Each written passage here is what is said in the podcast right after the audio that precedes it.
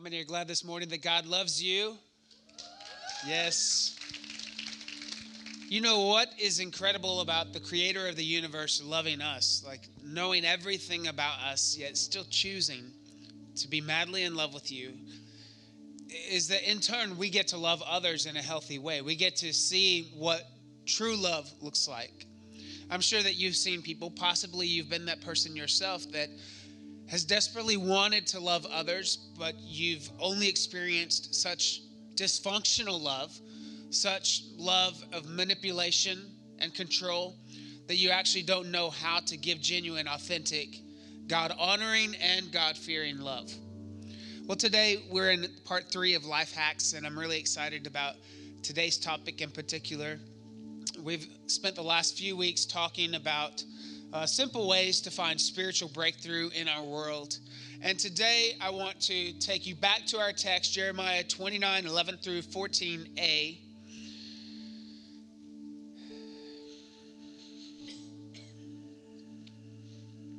For I know the plans I have for you, declares the Lord. Plans to prosper you and not to harm you, plans to give you a hope and a future. Then you will call on me and come and pray to me, and I will listen to you. You will seek me and find me when you seek me with all your heart. I will be found by you, declares the Lord. I love that the Lord declares things over our life and He speaks hope over our life. Yet we don't have this thing called heaven prime where we just place an order for joy and it shows up on our doorstep, or we, we just place an order for the things of God and it, it just shows up. There actually is required a partnership to unlock the things of heaven, not not that you have to earn it, but we do have to come into alignment and agreement with what God has said over us. Can I get a good amen? God could set a filet mignon before you at the dinner table of your life, but if you never pick up a fork and a knife, you will never digest and consume that which the Lord has already made available to you. And I wonder how many of us we push back from the table, not understanding that God has already um, created increase in our realm and in our world and we fail to step into the promised land that He has for us. And, and I'm using the three chairs here this morning. And if you've been here the last couple of weeks, you probably know what they are, but I'll do a two minute recap on the chairs. But first, let's ask the Holy Spirit to move among us. God, we come before you today. God, I thank you so much for the people that are in this room. God, I call them friends. I call them family. I thank you so much that you are moving among us. We, we just ask that you would speak to the very darkest parts of our heart, the deepest parts of our soul. God, that you would stir the waters deep within us. God, that we would long for you, that we would hunger and thirst for you like never before. God, I know that there's breakthrough in this room. It's not an accident, the people that are sitting in this room it's not an accident. You didn't know that they were going to be here today. You've been planning for their arrival. And so, God, I thank you that this is a moment of destiny for us. In Jesus' name I pray. Let the church say, Amen. Amen. Well, the first chair over here to your right is a chair that I have used for people that do not know Jesus Christ. They've not said yes to a relationship with Him. Uh, how many of you know the name of this chair? You can shout it out. Conflict. Conflict, is the name of this chair. These people, um, basically, they've just not accepted Jesus Christ as their Lord and Savior. And unfortunately, that means that should they die, uh, their eternity would be spent in hell. Now, I'm not a hellfire, brimstone kind of preacher, but the reality is, hell is very real. It's not a philosophical or uh, it's a philosophical place where we just think, oh, hell on earth, you're not going to be happy here. No, hell is real. It's a real place that we spend eternity if we don't say yes to Jesus. I mean, that would be enough, I think, for me to say yes to Jesus, but I don't ever like to convert anyone based out of fear. Because the reality is, it's the kindness of God and the love of God that draws people to repentance. Like, if you just say yes to Jesus so you don't go to hell, you're totally missing out on the gospel the good news. Jesus came so that you and I could live a life of, of freedom and it's conflict. Now maybe maybe your life is all put together and you're making good money and your family is good. That's fine. I'm not talking about the exterior circumstances of your life. Your conflict may look incredible. I'm talking about the spiritual state of your soul. If you haven't said yes to Jesus, if you haven't surrendered your life to him, you are in a state of conflict. Now, the second chair, these people have said yes to Jesus. They they are on their way to heaven, absolutely.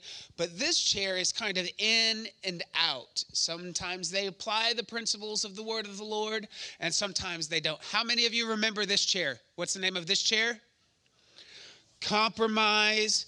Very good. This chair is compromise. And then this chair over here is commitment commitment. These are the people who have definitely said yes to Jesus. It's kind of an I'm an all I'm all in mentality. It doesn't mean they're perfect. No one in this chair is perfect. In fact, they don't even make chairs for perfect people because perfect people just don't exist. It's not about being perfect here. It's about motivations of the heart. Are you leaning into Jesus? Are you wanting to be better? Are you pursuing him? Are you in partnership with him? Or do you just view him as a heaven prime where you can get what you want when you want it? And, and on the back of compromise, by the way, I could have called this chair commitment also. It's just a competing commitment with chair number one. You see, compromise is the fact that some days we're committed to Jesus, other days we're committed to self, highly committed to self. That, that's really all that sin is, by the way. It's a self centered nature where we try to make a way for ourselves rather than expect God to do that for us. So, in the chair of commitment, I, I really want my life to be known for my finances to be committed to the Lord, my emotions to be committed to the Lord, my physical health to be committed to the Lord, my, I don't know, did I say mental health? Mental health to be committed to the Lord. But one very important area that I want fully surrendered to the Lord is my marriage. My marriage.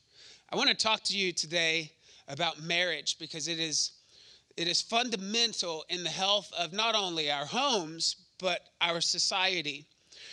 You see, I believe that God created the institution of marriage. As a Bible believing follower of Jesus Christ who believes that the Word of God is not only the inspired Word of God, but it is the inerrant Word of God, meaning there are no mistakes in this thing we call the Bible, then I understand that there was not a legislature that created marriage. There was not a Neanderthal man who was lonely that created marriage. God Himself created marriage. And that's good news for us. It's good news for us because the creator of marriage has all the insight we need to have complete healing and a life of flourishing in marriage. Can I get a good amen from all of you here today? Way back in the time of Malachi, that's where I want our text to point to today. I don't really need that, but I'm afraid if I leave it, I'm going to trip. So.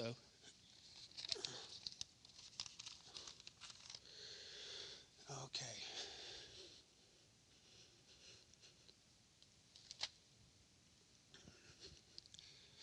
In the time of Malachi, uh, the temple was filled with spiritual seekers who were asking God to, you know, do something for them on their behalf. They really wanted spiritual breakthrough, and um, something had gone wrong for them.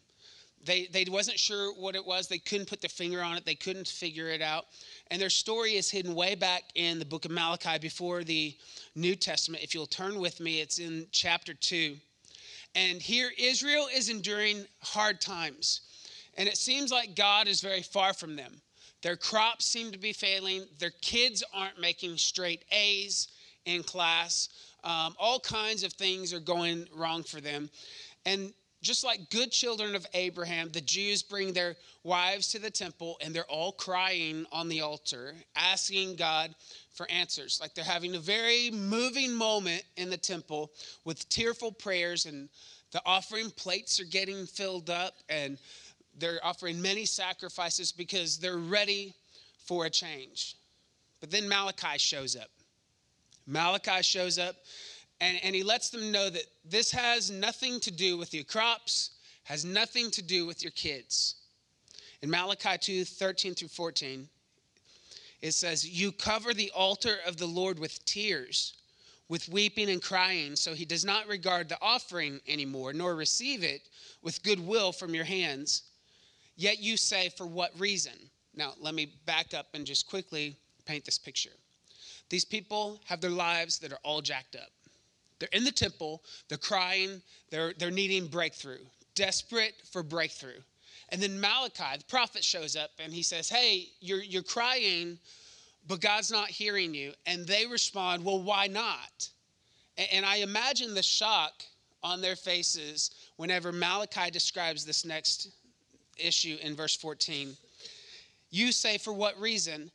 Because the Lord has been witness between you and the wife of your youth, with whom you have dealt treacherously, yet she is your companion and your wife by covenant.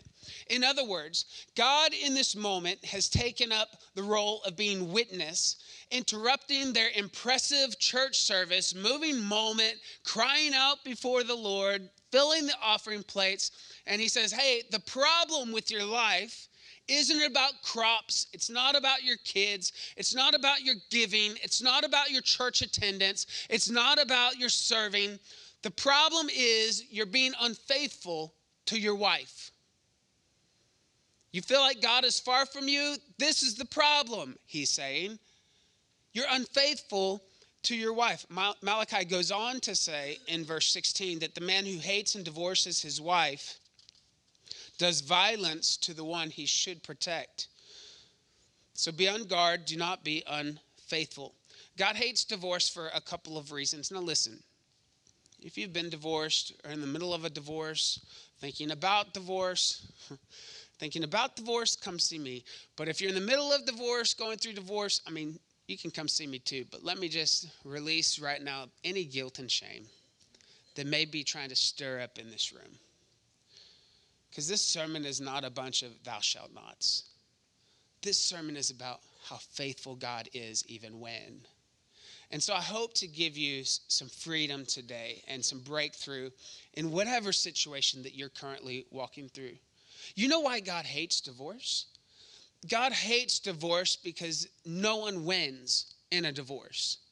Oh, sure, in the divorce decree, someone may win the kids, may win the house, may win the car, may win the money. But no one wins in divorce. No one wins. There, there is not a winner. There's so much pain. I mean, you probably know someone who has been through divorce and you know the trauma that it creates inside of their life whenever they're processing that. And it can take years to overcome the effects of divorce. This is one reason why God hates divorce. Another reason God hates divorce is because divorce is the fruit of a seed of disloyalty. Let me say that one more time. Divorce is the fruit of the seed of disloyalty. So I want to talk to you this morning about spiritual breakthrough in our marriages. But really, I could probably funnel this sermon into two words, and you could go home and go ahead and eat. It's called absolute loyalty. You want spiritual breakthrough in your marriage? We, as a, as a as a body of people, as a body of believers, we have to come to the place where our marriage contains absolute, that's 100% loyalty. Not 99.999, but 100% loyalty. Proverbs 4:23 says, "Keep your heart with all diligence, for out of it spring the issues of life." Over the years, I've had the hmm, I want to call it honor, but hopefully you understand where I'm coming from. I've had the honor of meeting with marriages in crisis and talking with husbands and wives, and uh, the problems range from all kinds of things marital unhappiness to marital unfaithfulness to strife anger issues addiction issues all, all kinds of things that impact marriage however it all funnels down at the end of the day to one simple problem, and it's an out of control inner being. All conflict in marriage funnels down to out of control inner being, an unguarded spirit. Proverbs 25 28 paints a picture to us or for us of what happens when we have an unguarded spirit. You know, an unguarded spirit does whatever it wants, whenever it wants, however it wants, to whoever it wants. And in Proverbs 25 28, it says, Whoever has no rule over his own spirit is like a city broken down without walls. So, a city without walls is totally indefensible against anything that seeks to enter, to overthrow, to conquer, or to control it. So, my goal in the next 20 minutes with you is to help your marriage become a city with walls, a city that is guarded not only by the Spirit of God, but with your own eyes, so that you know when the enemy is trying to come against your marriage. Now, for us, for our time together today, I've asked um, a special guest to help me with this because Lord knows you can't just have a man talking about marriage. You need a whoa, man. Please help me welcome to the platform my wife, your pastor, Pastor Carrie Rose.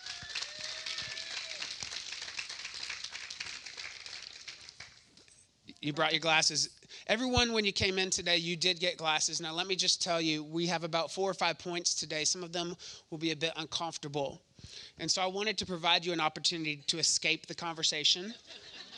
At any point, if there's something you don't like, if you don't want your spouse to know you're sitting in the room, just cover your eyes. They won't nudge you, they won't look make eye contact. If you just want to listen without having any eye contact from the pastors, kids, just cover cover your eyes. You can certainly do that. I provided them. And then when he actually starts talking about your spouse you can take your glasses and go. Yeah. yeah see we're not going to do that. We're fun. not. We're not going to give any over the eye looks at anyone no. Well carrie we're talking about marriage and i think it's a good week to do that because you and i this week are celebrating 25 years of marriage I've made it wonderful, haven't I? You have. I have. have. Wow. Mostly. Mostly. We've been married 25 years happily, about what, 23, 22? No, I'm just kidding. That's a, that's a joke. Anyway, uh, we can't possibly unpack 25 years in the next 15, 20 minutes. But there are some things that we need to talk about um, that can help people find significant breakthrough in their marriage. Do you want to start us off with Number one. Sure. Number one, restrict your life to the never ever box. Restrict your life to the never ever box. There has to be some things in our life that are absolutes. I mean, come on, we live in a world that is just so fluid and ethereal and mystical. We don't have any absolutes. But the reality is, Joshua had an absolute. Joshua said, As for me and my house, we will serve the Lord. Yeah. I think there needs to be some never ever boxes in our life. You want to say something? Well, the other day I was reading about how so many people enter into marriage and they have this fairy tale idea of what that should look like, and it's not very realistic. And, you know, partly due to the fact that we're watching all these Disney shows, Hallmark movies. I love Hallmark movies. Love, love, love them because they always have a happy ending, right? There's always some weird thing that happens, but then it's just like this beautiful story that unfolds and and so we, we grow up just watching those kinds of things and thinking, you know, when my prince shows up or my princess comes around, it's just going to make life all the worthwhile. And the truth is that marriage takes a lot of work, a lot of work, and a lot of commitment. It does. Yeah. Um, I think, you know, speaking of fairy tale, I just want to give a shout out right now to all the single people in the room because probably you are my biggest audience today. Like, you are the reason I'm speaking this message. Yes, we've got a lot of married people in the room, but we've got a lot of, of married people that are like in patterns already. I, I want to speak to the single people to say you have an opportunity to learn this stuff before you create patterns and systems in your relationships that then create a hole that you have to climb out of. And so when, when you hear, oh, we're talking about marriage, it doesn't apply. I'm 13. It applies. Like it's important for the 13 year olds, for the 17 year olds, for the 22 year olds, for the 38 and single year olds. Like it really matters that we understand how God views marriage and what he he says about it. The never ever ever box for us was the D word. We we didn't do this in the beginning of our marriage. We kind of made threats about divorce. We want to talk about that? Yeah, I mean, early on, um, we would get really heated in the moment, and we were having communication issues, and so I remember there was different ways that we would kind of threaten each other, like um, like for example, for me, I didn't want to use the D word, so I would say, "Love it or leave it, baby." Yeah. And with it was, sass. It was the Love same it or thing. leave it, baby. it was it was the same thing. I just used a different type of phrase, and so we we you know through through some counseling and learning to communicate better, we learned to not say that word whichever which way it could be because you know we all have used different words like i'm done i'm through i'm out you know this is too hard and this is too difficult you know whatever it might be you or might even the, D even the infamous maybe this was a mistake. yeah You know, that's yeah. just threatening divorce. Right. The, here's the thing once you make that commitment to your spouse in front of God, it's a commitment He's holding you to. It, it is the right one for you. Like, I think sometimes we go into marriage thinking, oh, well, it's hard. Maybe I picked the wrong person or I chose the wrong person. No, you didn't. You said I do to that person. That person is the person for you. That is the commitment before God. You're stuck forever, guys. Forever. there there actually have been conversations in my bedroom with my spouse where one of us has said, "Listen, we're married forever. yeah. Do we want to be happy? Happily married forever? Are we going to work through this? Or are we going to be unhappily married forever? Huh. Because the married forever isn't an option for us. Right.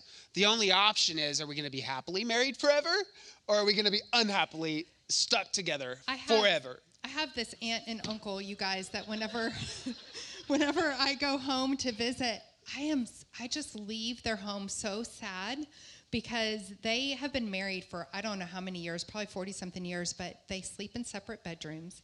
They don't talk to one another and they're still married and I think why? Why would you choose to stay so unhappily married that way? Like when there is a better way. Like God has promised us abundant life in every area of our lives if we follow certain principles that He's laid down for us. We can have abundant life in our marriage. Um, we can have abundant life with our children. Yeah. Like there's just principles that He has set in place, not to hurt us or to restrict us, but actually to help us reach that abundant life. You know, the Bible very clearly talks about the power of our words. Another never ever box for us has always just been, and, and maybe we haven't, maybe, maybe we, we've crossed the line on some rare occasion, but for the most part, we don't say hurtful things to one another Right. that's going to create long term damage. Yeah. Like, you know, that's actually a choice that you have to do that, right? I know that you think, oh, they're pushing my button so much it just flows out of me. No, what's in your heart is flowing out of you.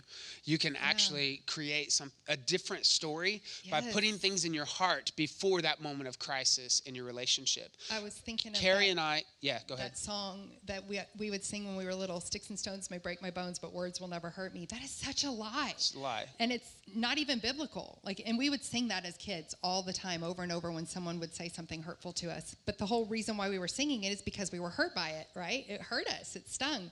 And you know the bible says death and life are in the power of the tongue.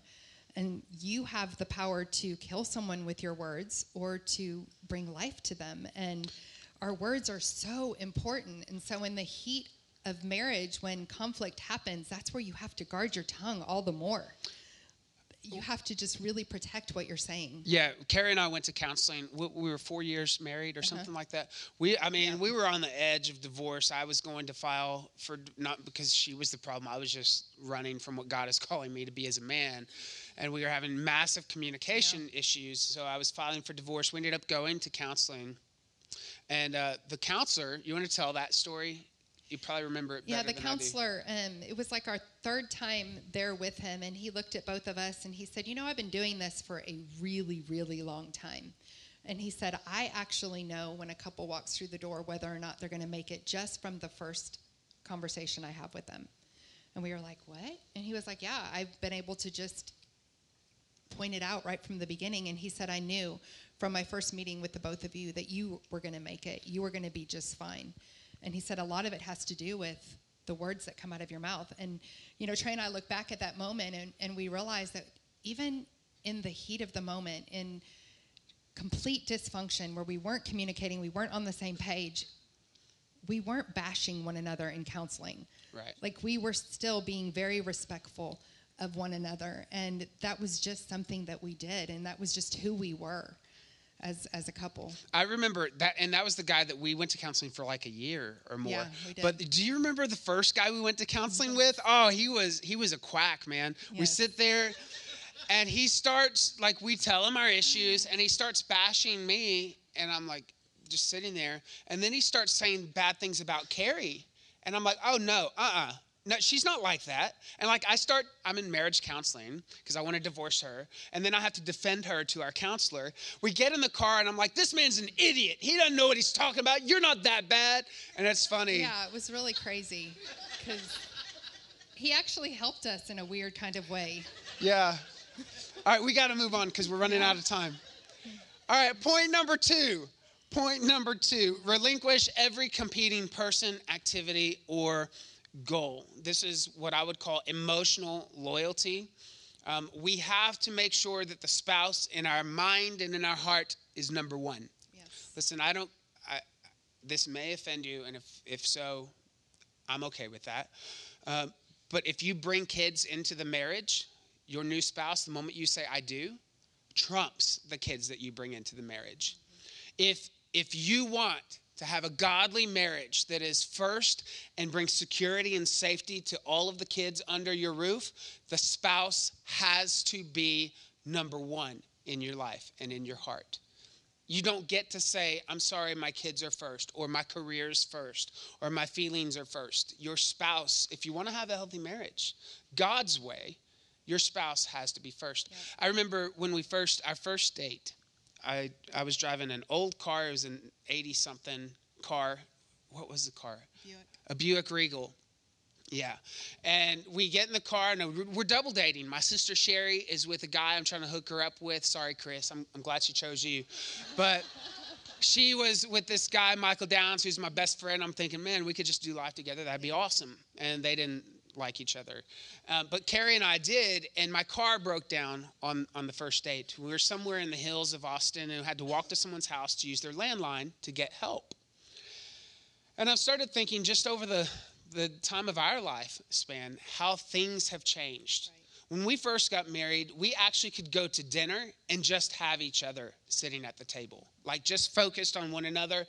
But now, today, there's so much competition with social media and texting and our phones, and your work won't let you have a dinner with your spouse. Do you know what I mean? Like, I sit down with my spouse now, and if we bring our phones, the whole world is at the table with us. And so we have to get better about creating moments where it's just she and me, your spouse and you. Relinquish every competing person, activity, or goal. Talk about boundaries real quick.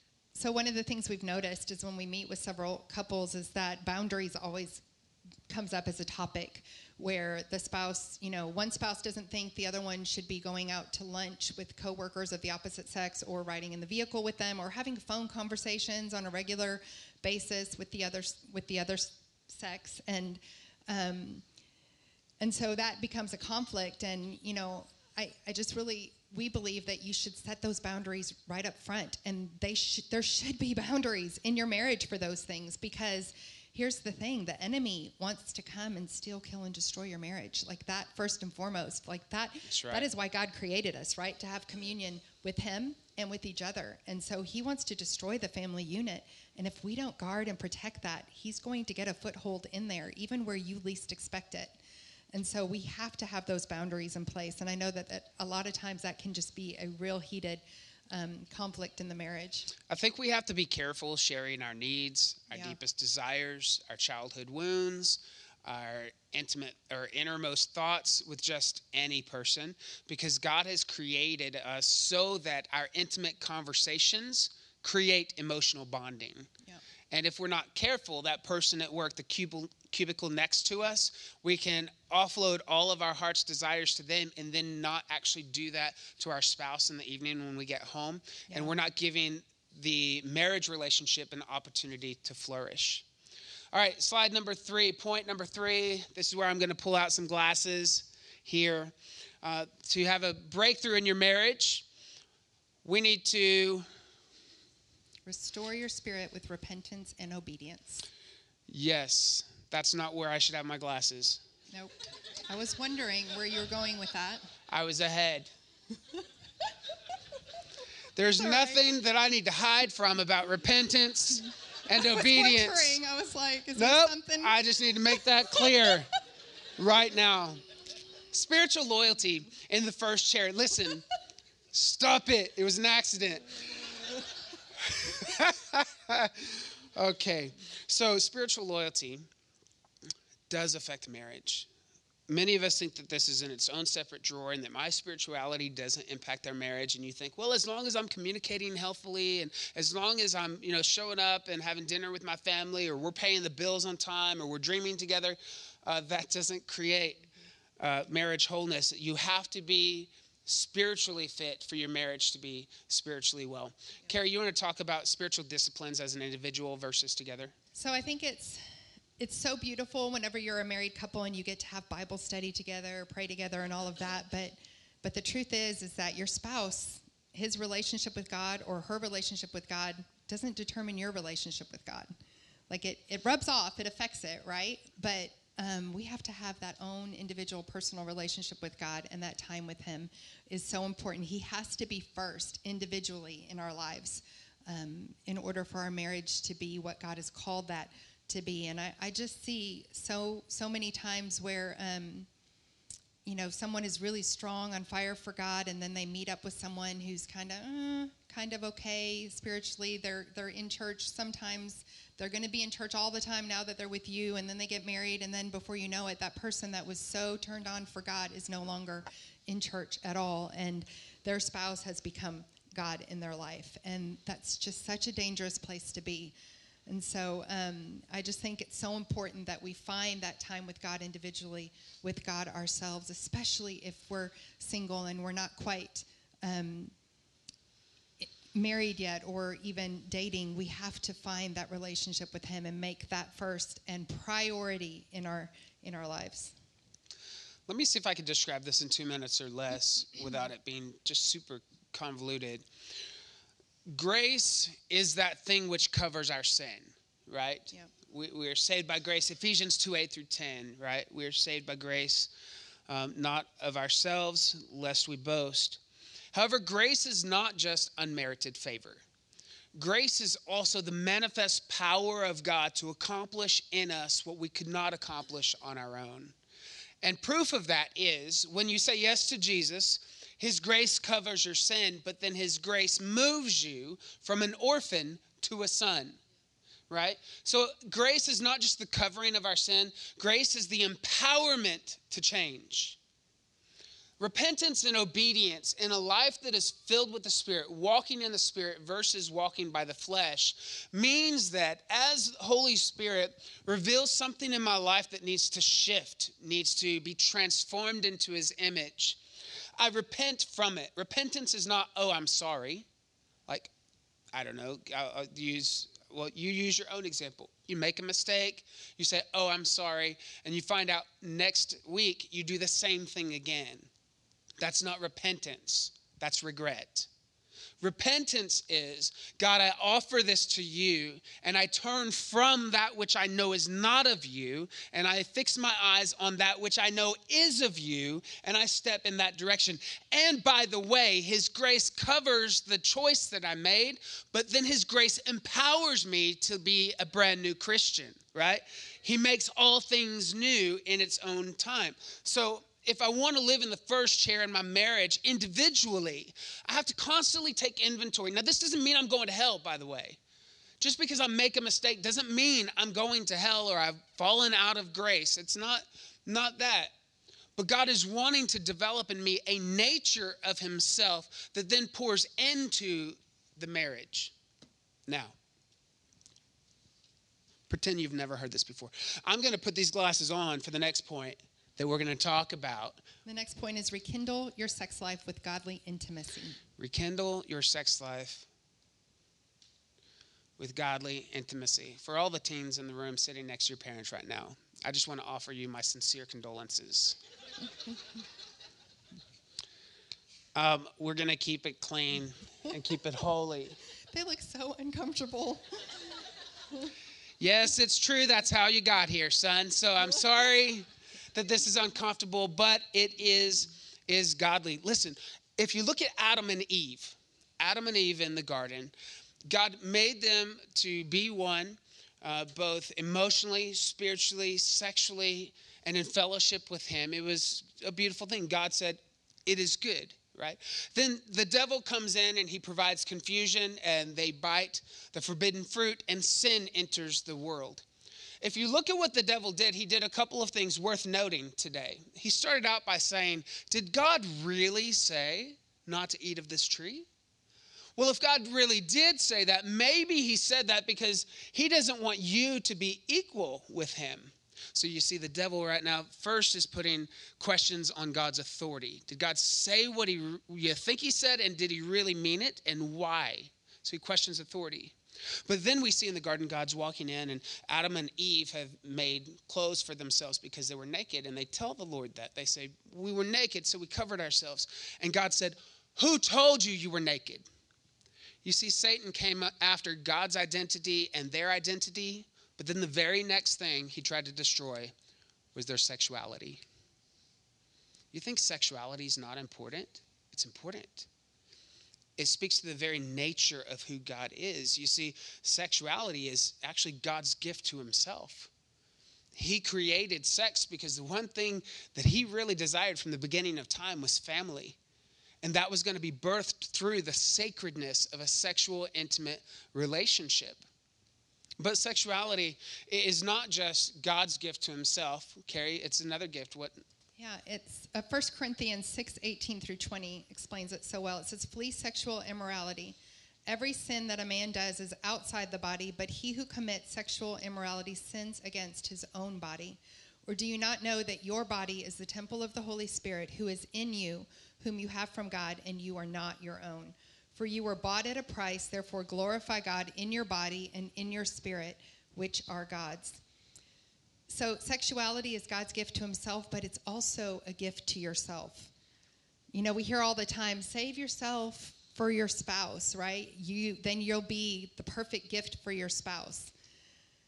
But what about that spouse that hasn't saved themselves for you? Like maybe you've saved yourself for your spouse, but they didn't save themselves for you. Does that, you know, how, how does that how does that work, right? When you think about that.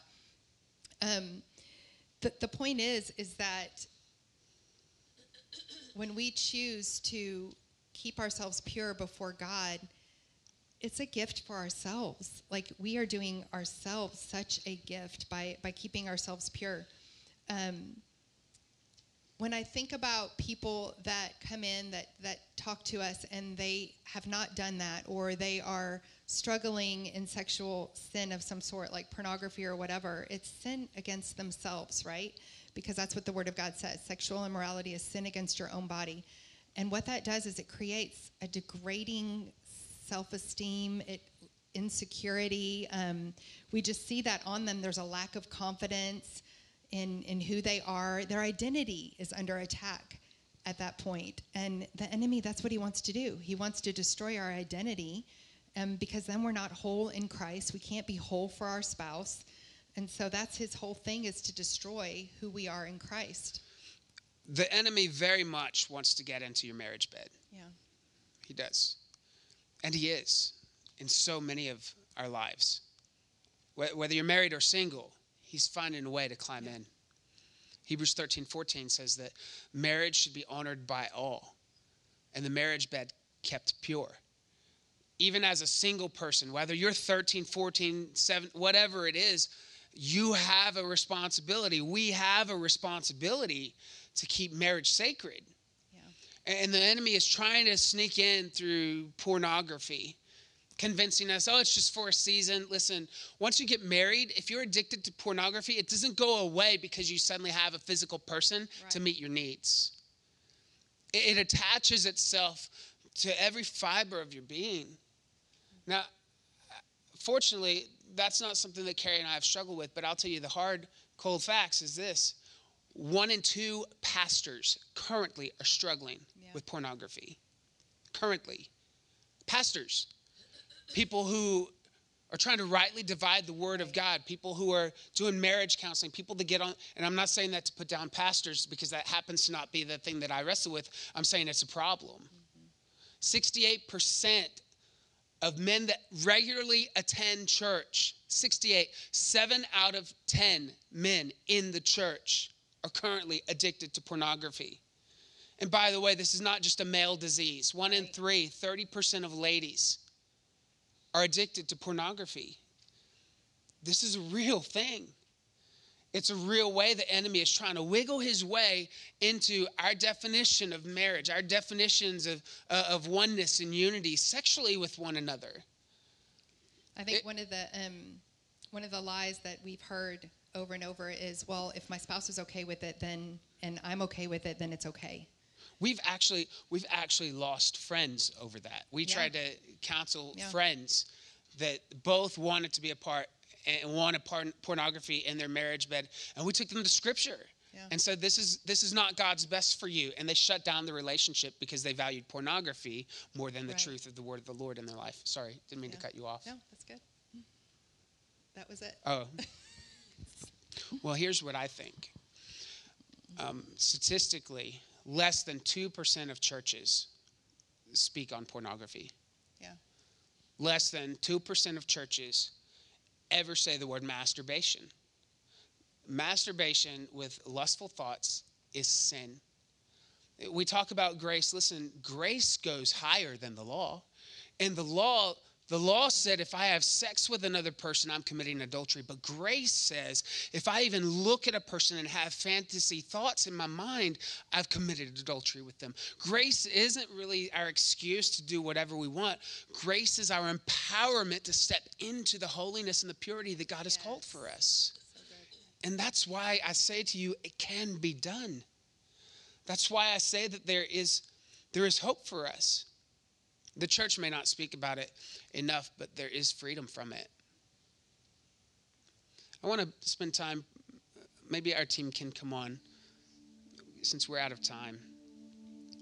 And and if there, you know, are people struggling with pornography or sexual immorality in in your marriage or even outside of marriage, um, we have some great resources, great resources that can help you. And you know, we always say those things that are kept hidden are the enemy's playground. And so the more you keep those things hidden, the more the enemy's going to use it and against yourself. And That's so good. we just encourage you to bring those things to the light and get help because the truth is there's so many people struggling with it. You're not going to be the first. I promise you won't be the first and you won't be the last, but be the person that gets set free, completely set free. You know, there's a spiritual principle at work here, and um, it is simply this the things that we allow to stay hidden in our life gain, gain power and traction in our world. If you remember, Jesus said, Don't pray like the Pharisees do, where you stand out on the street corner and lift your voice and make a big public display of yourself. That is their reward. That's the reward that they're going to get. You see, their prayer lost power because they wanted it for the world to see. And God also says in our giving, for example, don't let your left hand know what your right hand is doing. Give in secret so that your Father, who sees what is done in private, will reward us openly. There is a systematic theological presupposition, big words, meaning God has a pattern of the things that are hidden gain power. So, what are you going to let stay hidden in your life? The seeds of disunity, the seeds of sexual immorality, the, the clicks on the computer at 2 a.m., 3 a.m. I know it's hard to bring it to the light, but when you do, then it loses its power. Rather than trying to hide all the negative things that we're doing, why not hide the Word of God in our heart and let that gain power? Why not hide the joy and the peace of God in our heart and let that gain power? You know, we don't have currently a ministry specifically geared for recovery. But I feel that brewing. I feel like that we need to be a church that offers recovery to people. Recovery for people that are addicted to pornography. recovery for people that have any kind of addiction in their life. I, I believe that God has a plan of recovery for our lives. But it but it starts by laying it out on the table and saying, God, I know this is embarrassing, but I want to strip it of its power by bringing it to the light. So, will you stand to your feet this morning? I do believe we're standing on holy ground. Carrie, will you come up here? I want us to pray. If you're standing next to your spouse or your kids, will you just take their hands? Any, any of your family members?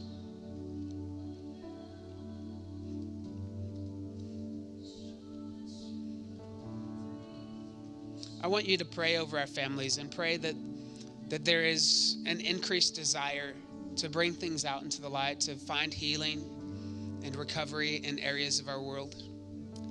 Father, we just thank you for your word. God, we just recognize, Lord, that your word is is not to keep things from us or to bring harm to us, but Father, it's for our protection. And Father, Yes, you have set things in your word to just guide us and direct us. And so, Father, I just pray that our eyes and our ears would be open to receive that, that our hearts would receive what you have for us today, God, that we would not turn away from it, Father, and, and resist what your word Yes, says, but just embrace it, Father. Just bravely embrace it and and bring to the light those those areas in our lives, God, that have us under bondage. Because Father, anything that holds us under bondage separates us from you. Yes, God. And so, Father, we just ask that that would be severed right now in the name of Jesus, Father. That, Lord, those that are struggling, God, that you would just pour your healing oil into their hearts, God. that you would God. purify their minds, Father, in Jesus' name, Lord. And that they would just be brave enough to take that next step, God. That step that needs to be taken to, Yes, to break every stronghold, Father. We thank you, Lord, for purity in our marriages, Father. We thank you that you strengthen our marriages, God, as we you, strengthen our relationship with you individually, God. Father. You strengthen the marriage unit together, God. We just thank you for that, Father, right now. In Jesus' mighty name, amen. Amen. Amen.